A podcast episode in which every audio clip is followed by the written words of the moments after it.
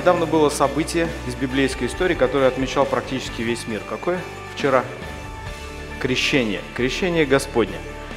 Э, я думаю, актуально будет сегодня поговорить на эту тему и э, посмотреть, увидеть взгляд Божий, его трактовку всех этих событий, которые происходили тогда на Иордане. Давайте прочитаем Евангелие от Матфея, 3 глава, с 13 стиха. Тогда приходит Иисус из Галилеи на Иордан к Иоанну креститься от него. Иоанн же удерживал его и говорил, «Мне надо креститься от тебя, и ты ли приходишь ко мне?» Но Иисус сказал ему в ответ, «Оставь теперь, ибо так надлежит нам исполнить всякую правду». Тогда Иоанн допускает его. И крестившийся Иисус тотчас вышел из воды. И вот открылись ему небеса, и увидел Иоанн Духа Божьего, который сходил как голубь и не спускался на него. И вот голос с небес, говорящий, «Это Сын мой возлюбленный, в котором мое благоволение». Вот такие события произошли на, на Иордане. Сегодня очень много существует мнений о крещении, об этом событии, о его смысле, о его силе – и сегодня, особенно в России, все от мала до велика, от простых людей до президента, очень многие участвуют люди в этом э, событии, вырубая э, проруби в реках, в водоемах, купели и окунаясь в воду. Очень много э, с этим связано верований, трактовок этого события. Многие верят, что окунувшись три раза в ледяную воду в крещение – можно смыть с себя все грехи. Можно смыть с себя все грехи. Можно обновиться как физически, так и внутренне духовно. И э, э, люди верят в это, э, не зная, может быть, истинного значения этого события, придают этому э, весьма серьезное значение, в котором очень многие заблуждаются – Потому что мы знаем из Священного Писания, Бог открыл нам, что омовение в воде не смывает грехи и никак не обновляет нас, но служит символом определенным, а, каким символом, что такое крещение, какой у него смысл, какой смысл был в крещении Иисуса Христа, обо всем этом мы сейчас поговорим и узнаем. Потому что событие на самом деле очень яркое – и на самом деле э, нет ничего зазорного и плохого в том, что мир отмечает это событие, потому что это нужно делать. Нужно вспоминать о крещении Иисуса Христа, потому что смысл туда заложен великий. И Бог, э, э, предназначив Сыну Своему погрузиться в Иордан, на самом деле оставил нам потрясающее событие, вспоминая которое и размышляя о котором мы можем укрепляться в вере и можем вдохновляться, наблюдая за Сыном Божьим – наблюдая за тем действием, которое он совершил. Давайте поговорим о том, что такое крещение вообще. А, это символическое действие. Крещение а, или погружение а, использовалось повсеместно. И в иудаизме, в культуре иудейского народа оно использовалось еще со времен действия Ветхого Завета, закона. Очень часто оно использовалось для того, чтобы при, принимать прозелитов, язычников, людей, которые хотят принять иудаизм, ну, принять, соответственно, в иудаизм. То есть для того, чтобы э, делать э, прозелитов, скажем так, человек, который желал принять иудаизм, приходил э, к, к, к священнику и принимал крещение. То есть крещение символизировало переход, крещение символизировало оставление прежнего образа жизни, безбожного образа жизни, и символизировало покаяние человека, что он действительно хочет обновления духовной жизни, что он действительно хочет оставить свои грехи и обновиться в своей духовной жизни, в своем понимании Бога и следовании за Ним.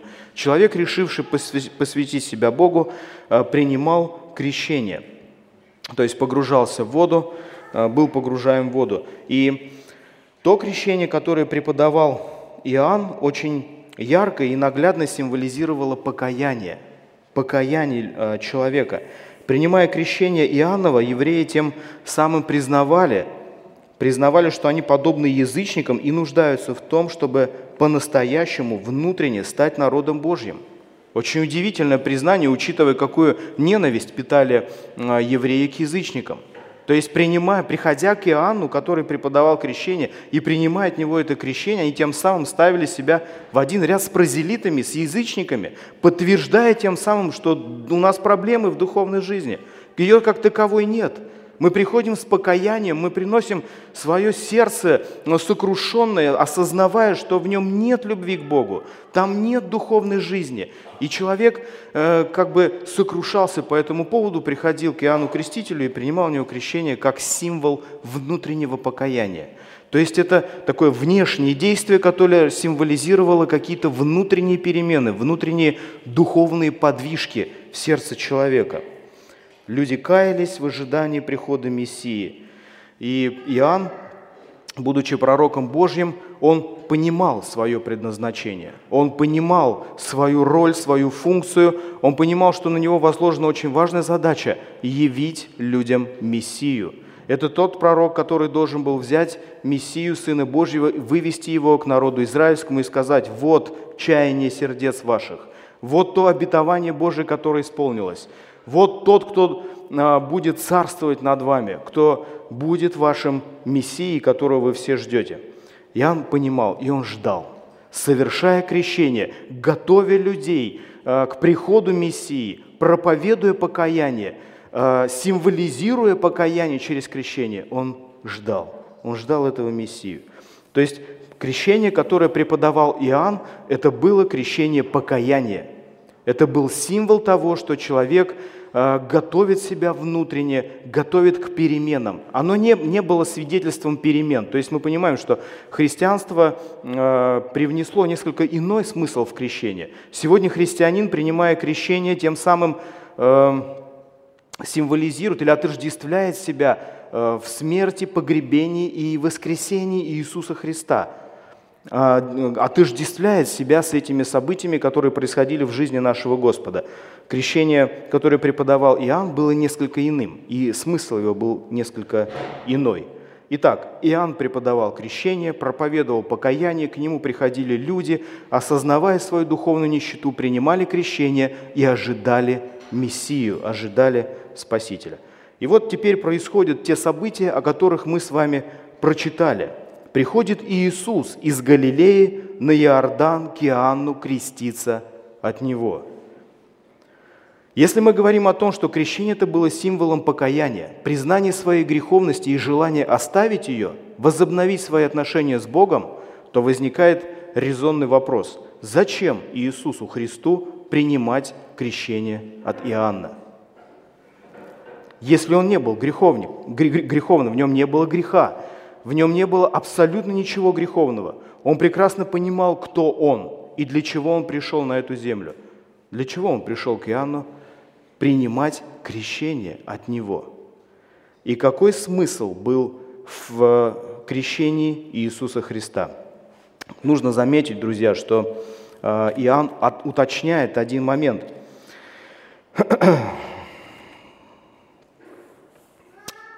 Евангелие от Анна, 1 глава, 29 стих. Те же самые события, но несколько, с несколько иной точки зрения – на другой день видит Иоанн идущего к нему Иисуса и говорит, «Вот Агнец Божий, который берет на себя грех мира. Сей есть тот, о котором я сказал, за мной идет муж, который стал впереди меня, потому что он и был прежде меня. Я не знал его, но для того пришел крестить в воде, чтобы он явлен был Израилю».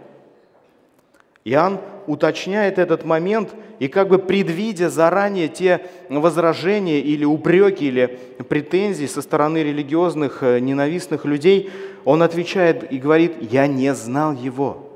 Чтобы Иоанн и Иисус, которые, кстати, были двоюродными братьями, но которые до этого момента так и не встречались, не виделись друг с другом, чтобы никто потом не сказал, они договорились. Это был умысел – они заранее сошлись, договорились о том, чтобы придать авторитет э, служению и действиям Иисуса Христа, потому что все почитали Иоанна за пророка. Ни у кого не было сомнений в том, что Иоанн пророк. Даже фарисеи и садукеи, религиозные вожди того времени, приходили к нему принять крещение. Приходили к нему принять крещение, а, придавая авторитет служению Иоанна Крестителя. Ни у кого не было сомнений в том, что Иоанн Креститель – пророк Божий, и его крещение от Бога. И Иисус приходит креститься, Иоанн говорит, «Я не знал его, но для того и пришел сюда крестить, не для того, чтобы там проповедовать, не для того, чтобы придать авторитет себе. Я должен вывести к вам Мессию и показать, вот он – все величие Иоанна от Бога дано было ему для этого момента. Все величие его служения должно было быть полезным только в этом. Указать на Мессию, указать на Сына Божьего, на Спасителя грешников. Не знал его. И Иоанн приходит, Иисус приходит к Иоанну и желает принять крещение. Иоанн удерживает его. Он понимает то, о чем мы сейчас с вами говорили. Он понимает э, абсурдность ситуации – он говорит, мне ли крестить тебя?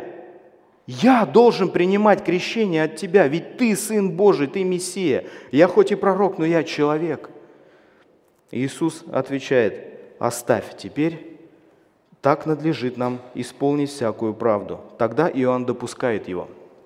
Во-первых, хочется заметить, а, посмотрите, вот обратите внимание, Иоанн пророк, он служитель Божий – он знает свое предназначение, и он четко его исполняет. У него не было сомнений или колебаний в его служении, и все это признают, приходя к нему и принимая крещение. Иоанн заработал авторитет пророка, даже цари нуждались в его совете и слушались его.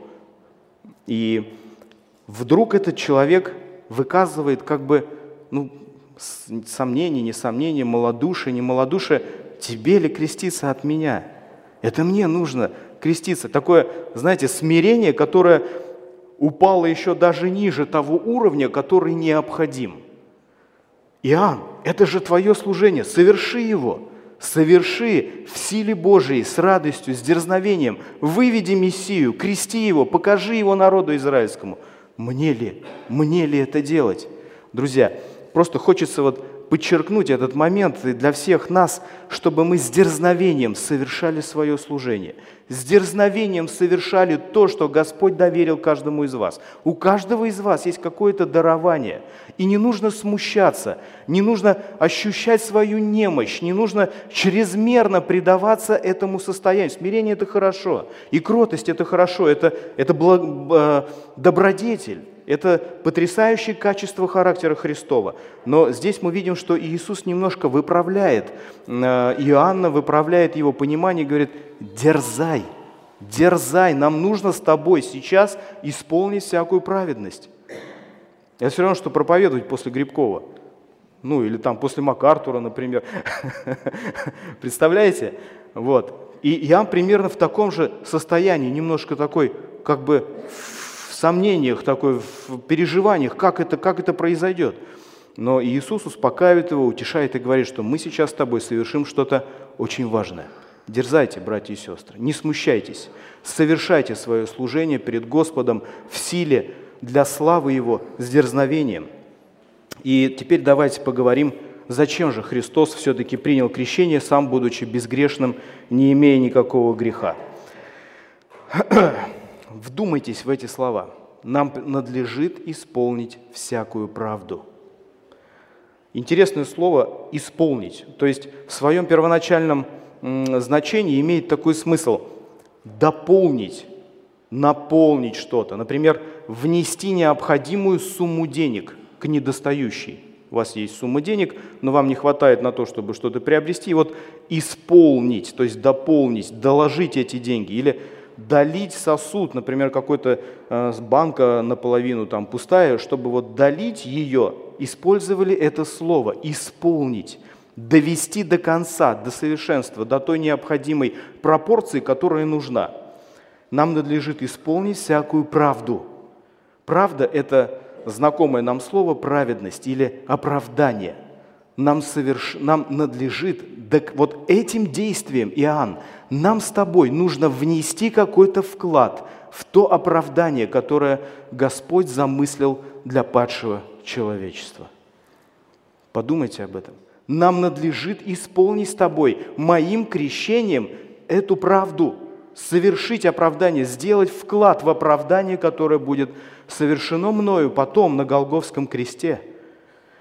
Иисус, принимая крещение, здесь не написано этого, здесь не написано, друзья, но из контекста Ветхого Завета, Нового Завета, извиняюсь, из контекста учения э, Иисуса Христа, это необходимая часть плана для оправдания грешников. Каким образом? Христос в этот момент, принимая крещение как грешник, отождествил себя с падшим человечеством, встал в один ряд с проклятыми, встал для того, чтобы стать предводителем, представителем этих людей – нам надлежит исполнить оправдание. И для того, чтобы исполнить это оправдание, Господь наш символически, как грешник, принял крещение. Потом Он также символически, как грешник, погиб, погибнет на кресте за наши с вами грехи, сам будучи абсолютно безгрешным. И здесь мы видим, что Он встает в один ряд с проклятым и падшим человечеством, погрязшим в своих грехах, нуждающимся в обновлении, нуждающимся в покаянии. Он э, встает в один ряд с нами. Представьте себе картину. Жалкое, побитое, избитое, израненное войско, у которого нет шансов на победу. Это войско готовится принять свой последний бой и понимает, что его сейчас просто сотрут в порошок. Но тут появляется предводитель. Тут появляется предводитель, и войско ликует, войско начинает обновляться, внутренне ликовать. Победы еще не произошло. Но появляется предводитель, который гарантирует предстоящую победу.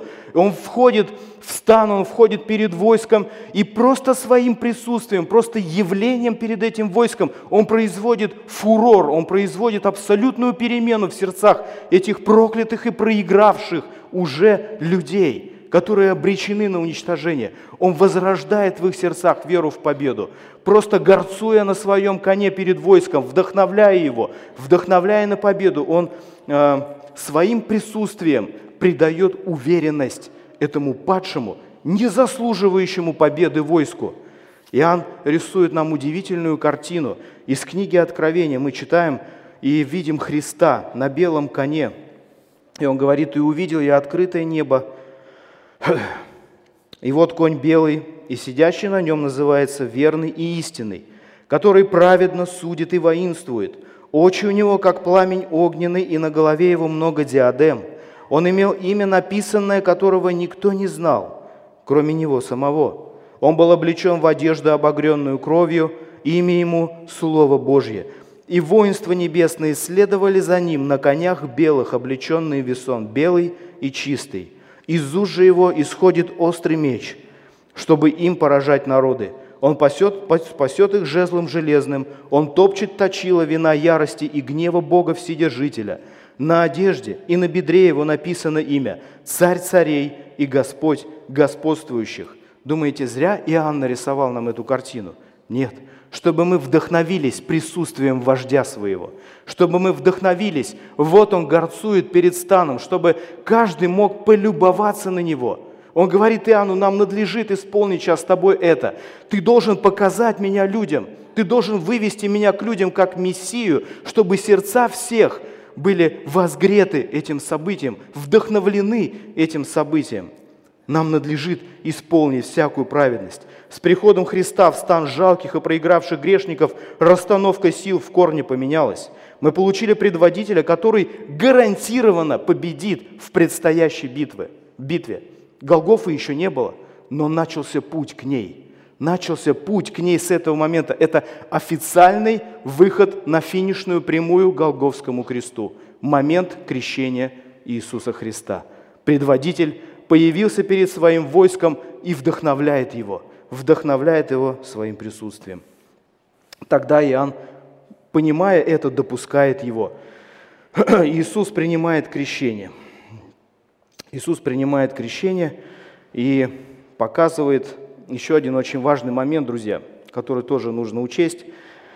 Нам надлежит исполнить всякую правду. Это дело Божье. Иоанн, вообще не сомневайся.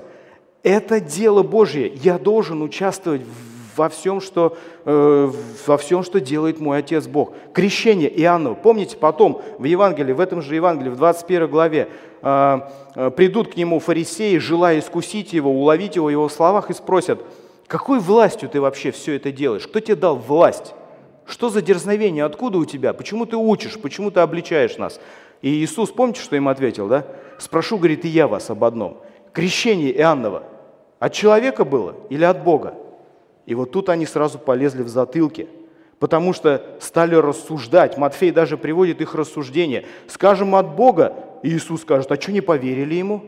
Скажет от людей, боимся народа, потому что весь народ израильский знал, что Иоанн Креститель – пророк Божий, и что он взял за руку и сказал, взял за руку Иисуса Христа и сказал, вот Агнец Божий, вот Мессия. И фарисеи что ответили? Не знаем. Он говорит, и я вам не скажу какой силой и какой властью я это делаю. Крещение, то есть это дело Божье, это, это то, что нужно было совершить. Иисус говорит, Иоанн, оставь, нам надо сейчас с тобой это сделать, нам нужно это совершить. И Иоанн, будучи пророком Ветхого Завета, последним пророком Ветхого Завета, показал народу своего предводителя. Это проявление праведности, это то, что от Бога и должно быть исполнено безоговорочно. Здесь мы видим, дальше читаем о том, что крестившийся Иисус тотчас выходит из воды, и открываются ему небеса. Он видит Духа Божьего, Иоанн видит Духа Божьего, который сходит на Иисуса в виде голубя и спускается на него и пребывает на нем. И голос с небес, говорящий, «Это Сын мой возлюбленный, в котором мое благоволение». Мы видим очень важный момент. Во-первых, во-первых, э, свидетельство или явление миру Иисуса Христа как Мессии, как Сына Божьего. Э, выходя из воды, Иисус э, принимает, ну, нельзя сказать, что на нем не было Духа Святого, друзья. Я думаю, это было тоже очень символичное действие для того, чтобы окружающим показать его служение, предназначение его служения или его назначение в глазах Бога. Бог придал ему в этот момент авторитет, засвидетельствовав о нем голосом с неба. Там стояло великое множество народа. Такое событие происходило только в Ветхом Завете на Синае, когда Бог говорил голосом, и народ слышал этот голос и трепетал. Больше никто голоса Божьего не слышал. Здесь второй раз происходит то же самое. Голос с небес. И ни у кого не возникает сомнений, чей это голос. Подумайте об этом. Это Сын мой возлюбленный, в котором мое благоволение. Дух Святой в виде голубя не спускается на Иисуса. Почему в виде голубя, не в виде орла там, или еще какой-то мощной птицы, сильной и воинственной? Потому что голубь был, служил всегда символом мира – символом примирения. Помните, Ной выпускал и ворона из ковчега, да, чтобы понять, сошла вода или не сошла. И когда ворон уже не возвращался, он выпустил голубя. И именно голубь а, принес ему а, во рту, в клюве масличную ветвь. Поэтому голубь с масличной ветвью – это символ окончания Божьего суда, символ прошедшего гнева, символ умиротворения, символ того, что наступил мир – он служит символом мира. Наверное, поэтому и именно здесь Дух Святой принимает образ, образ голубя и не спускается на Иисуса и пребывает на нем. И очень важный такой момент тоже, который, о котором нельзя не сказать, то, что здесь мы видим явление всей Троицы – явление всей Троицы одновременно. Отец, Бог Отец говорит и свидетельствует о Сыне Своем, воплощенный Сын Божий принимает крещение в образе человека, и Дух Святой в виде голубя сходит на Иисуса и пребывает на нем. А, явление миру Троицы. А, толкователь Священного Писания Джон Райл замечает, да, эта святая Троица в одни сотворения мира сказала когда-то «сотворим человека». И теперь эта троица, явившись здесь, на Иордане, как бы говорит, как бы говорит, спасем человека. Явление Троицы э, сулило победу, сулило мир, сулило не гнев, не суд, но то, что началось осуществляться, то спасение, которое Господь задумал для падших грешников. И крестившись, Иисус внес вклад, внес определенную э, частичку в это спасение, в это оправдание, которое он должен совершить.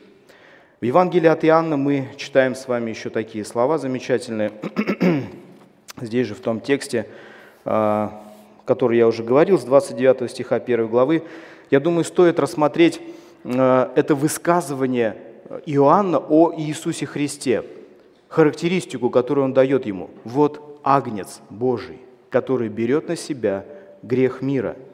Иоанн кратко, но очень ясно указывает здесь на основное служение Иисуса Христа. Он примиряет людей с Богом, изглаживая их грехи, изглаживая их грехи всего мира через свою жертву. Христос принес нам и другие благословения, но это самое важное, от которого зависит все остальное.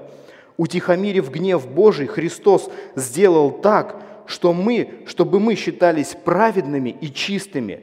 Из этого источника проистекают все реки божественных благ, ведь Бог, не вменяя нам грехи, принимает нас в свою благодать, благодаря тому, что совершил Иисус Христос – он изгладил наши грехи, взяв их на себя. Хотя грех постоянно в нас пребывает, для суда Божьего его как будто бы нету в нас. Поскольку изглаженный по благодати Христовой, он более нам не вменяется.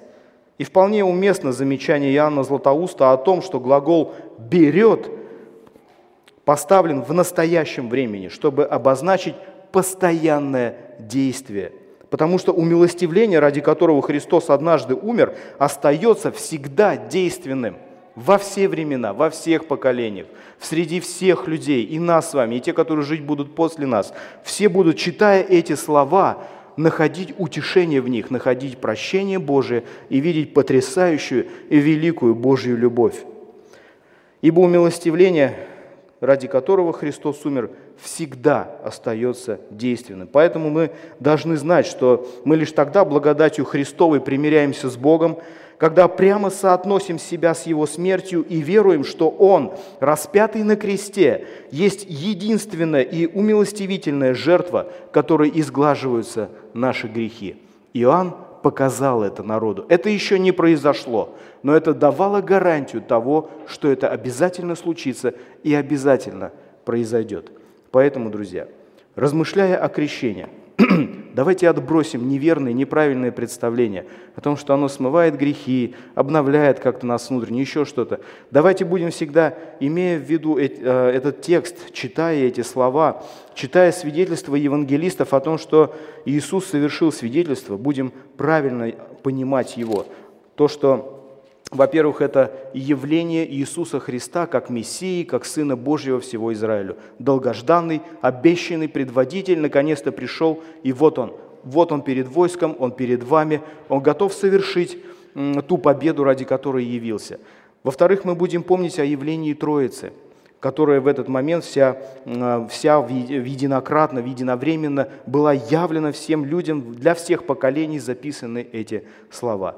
И мы будем понимать, что Иисус, принимая крещение, сам, будучи безгрешным, принял крещение от Иоанна для того, чтобы исполнить всякую праведность, то, то есть для того, чтобы э, исполнить или выполнить оправдание Божие. Это его предназначение – быть в делах Божьих, быть в делах Отца. И он говорит, что это оставь, Иоанн, не надо мне препятствовать, давай сейчас это совершим, потому что это правильно. Это дело Божие, его нужно совершить и нужно сделать, даже если сейчас ты что-то не понимаешь. Поэтому, друзья, будем благодарить Бога, благодарить за то, что Он с таким трепетом показал нам Сына Своего, показал, э, и да, нас не было там на водах Иордана в момент, когда Иисус принимал крещение, но слава Богу, что Он оставил для нас эту прекрасную картину, и мы можем в любой момент обращаться к ней, читать ее в Слове и представлять это все, вдохновляясь вдохновляясь нашим Господом Иисусом Христом, любуясь им как нашим предводителем, о котором мы прочитали в Откровении Анна, и когда-то каждый из вас увидит его таким славным, превознесенным, могущественным, воинственным нашим царем, который до смерти стоял за свое войско, за недостойных, за падших и проклятых. Аминь, братья и сестры. Давайте прославим Его в наших молитвах. Великий и благословенный Бог наш, благодарим Тебя за то крещение, которое совершил сам Сын Твой, сам будучи абсолютно безгрешным. Он встал в один ряд с нами, отождествил себя с нами, Господи, и принес такую великую победу такому падшему и греховному войску, которого, наверное, никто никогда не знал вообще. Господи, велик Ты в своей любви и милости. Благодарим Тебя за это явленное свидетельство о Сыне Твоем. Благодарим Тебя за этот голос, за Духа, сходящего на Него, за Иисуса, кротко стоящего там у вот Иордана и готового выйти на эту битву и победить в ней. Благодарим Тебя, Господь. Благодарим за то, что Ты даешь нам насладиться картиной видения Сына Твоего, прославленного и возвеличенного в спасении, в любви Своей, в милосердии, вставшего в один ряд с нами. Вдохнови нас этим. Помоги нам с дерзновением совершать свое служение, исполнять волю Твою и быть в делах Твоих так же, как Иисус пребывал в делах Твоих, Господь. Распусти нас сейчас с миром во имя Иисуса Христа. Аминь.